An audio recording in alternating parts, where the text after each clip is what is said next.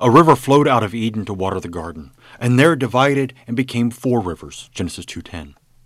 Many people tried to figure out the Garden of Eden's exact location through this verse, a place where four rivers diverge off of one.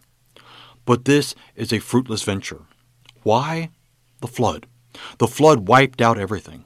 When Noah and his descendants emerged from the ark, they began to rename places.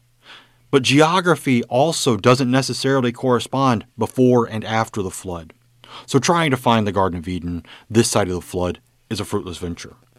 What God shows us in this verse is the establishment of the four corners of the world, His provision for the whole creation. God provides for everything, and this includes the watering of the earth, which still continues as our world is covered by water over three quarters of its surface. Water that is necessary for life. Amen.